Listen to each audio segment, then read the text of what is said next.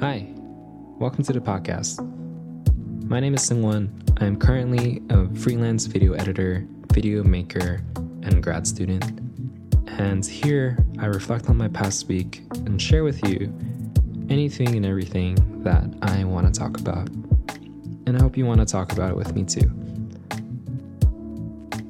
So, after publishing the first episode of this podcast, I actually had some friends who followed the Instagram page that I made for this podcast at wonna.talk. Had some people reach out to me and share some encouragement. And so, thank you so much, everyone who reached out to me. Thank you if you're listening right now. Someone did tell me that it's often the second iteration of things that are harder than the first. And I'm realizing that's so true because as I'm sitting in front of this microphone, I'm realizing how bad I am at it, at phrasing words and ideas together, trying to power through my own silent judgments of things that I say that I think sound stupid. But not only that, you think about all the times during this quarantine that you've maybe tried to work out or go running or pick up new hobbies or things, and you've kind of done it like maybe one or two times, and then things start to fizzle out. I know, I'm working on it, but that sort of ties into what I want to talk about this week, which are two things practice and timing. So, my week's been a combination of both familiar things and seeking new activities. So, one special thing that happened this past week was acquiring a new longboard. Ayo!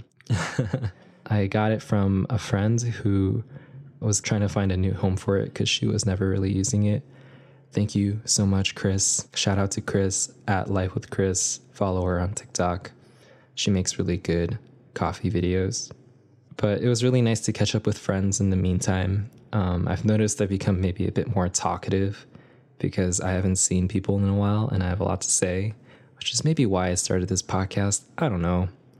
I took it out for a ride this past week and I think it's because I haven't ridden it in a while or ridden a longboard in a while.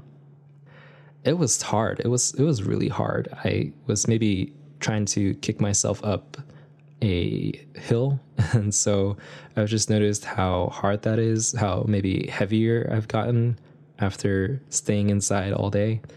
And it was really frustrating because I was riding it around the block, uh, dodging cars, which was might maybe not such a good idea yeah, there were like people, pedestrians, like sort of walking around, and I'm sure like you know when you see someone out with a skateboard, you sort of expect them to be more or less proficient on it, but you know I was sort of slipping off and not really I don't, I don't know navigating myself well. I wasn't really able to make some turns and yeah it was kind of embarrassing.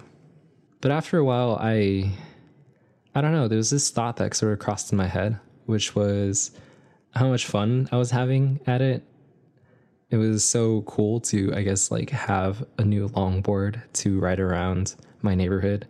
And honestly, after those initial thoughts sort of faded away, I thought to myself, wow, it's really fun to be bad at something. So I share this because I think that really extends to why I'm doing this podcast. And I realized that maybe I've been placing a pressure on myself. And I've shared a lot about this in the previous episode, but a pressure on myself to reach a higher standard and to be more proficient at things. When I was writing this longboard, I realized how much of a strength that is. That I have so many rooms and I can acknowledge so many spaces in my own self, in my own craft, in my own longboard hobby where I can improve. So, what I'm working through, I guess, is trying to stay in that humility and the persistence to grow and to keep working at something um, to fight through, I guess, push through all of the mistakes that I feel like I'm acknowledging. Yeah, it's got definitely got to practice, but it's hard.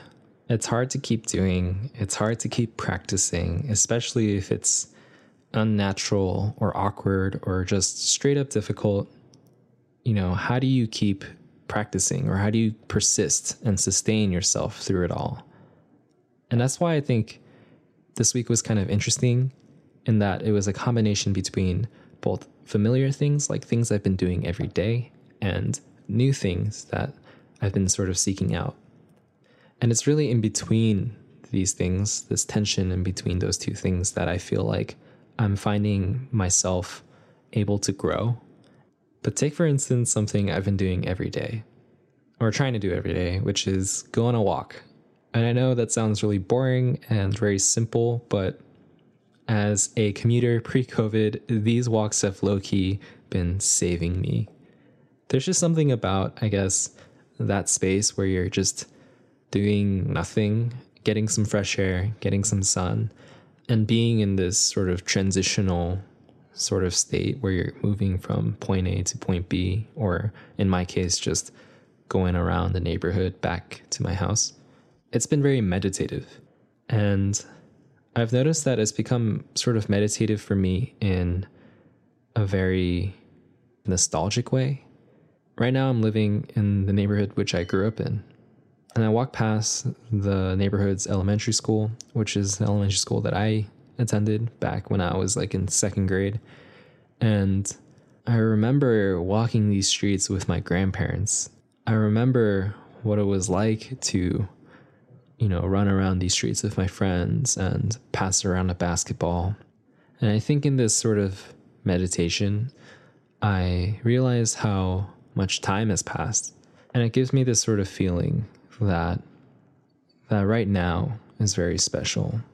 I'm able to spend so much time with my parents, with my family, and really be in this space that feels safe and I think it's because of these memories, it's because of this history that I have tied in with my location that I feel like I'm reconnecting with a lot of my roots and my childhood. At the end of it, I feel very thankful for quarantine, for just this time that I'm able to spend. And I think as I meditate on the passing of time, I realize that this time is also temporary that I feel as I am going on these walks and thinking about these thoughts that it's going to be soon when I'm going to have to move into the next sort of season of things. And I guess what I've been trying to wrestle with this week is balancing that need to plan ahead for that next thing and to be present in my current situation. I have to be honest, I'm really bad at planning ahead and thinking about the future. And I think I'm really good at distracting myself with the present and just, you know, really living my day to day. And this is really an incomplete thought that I'm probably going to have to revisit in a future episode. But as I'm reconnecting with my roots and spending this prolonged period of time with my family, recognizing everything that has really built me to be who I am, I'm also recognizing and acknowledging things that are in my present and in my past that I want to carry forward into my future. And one way that really relates is in terms of my racial identity, my me being Korean American.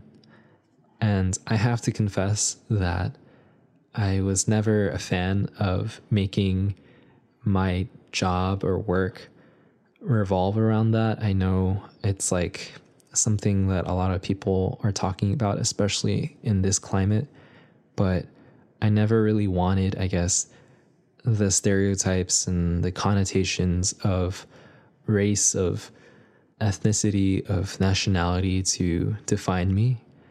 But I'm realizing that regardless of that, people will still define you by those connotations and stereotypes. And actually a lot of in a lot of those stereotypes and connotations and in that relationship, I guess, with that identity, there are actually a lot of things that that you should be proud of and understand in order for you to fully know yourself. And this sort of relates to a movie I watched this past week, which is called Minari, directed by Lee Isaac Chung, featuring some really great actors like Steven Yeun and or Youn Yuh-jung. And I think what's so important about fully knowing yourself is that you're able to really develop your voice. And your voice is so important in the way that it can serve the people around you and your community. And it really helps to define, I guess, what is your community. But, anyways, there are definitely thoughts there that I haven't really had time to completely process through. And I will for sure share them in a future episode. And yeah, I will just leave it there. Thank you so much for listening. If you are listening, I do appreciate you and your time. If there's anything that resonated with you that I shared this week, feel free to reach out and I'd love to have a conversation about thoughts you've been having as you were listening. This podcast is actually available on multiple platforms such as Breaker, Google Podcasts, Pocket Cast, Radio Public, Spotify, and Anchor. And please follow this podcast on Instagram at wonna.talk. And once again, thank you so much for listening. I hope you have a really good week, and I'll see you in the next.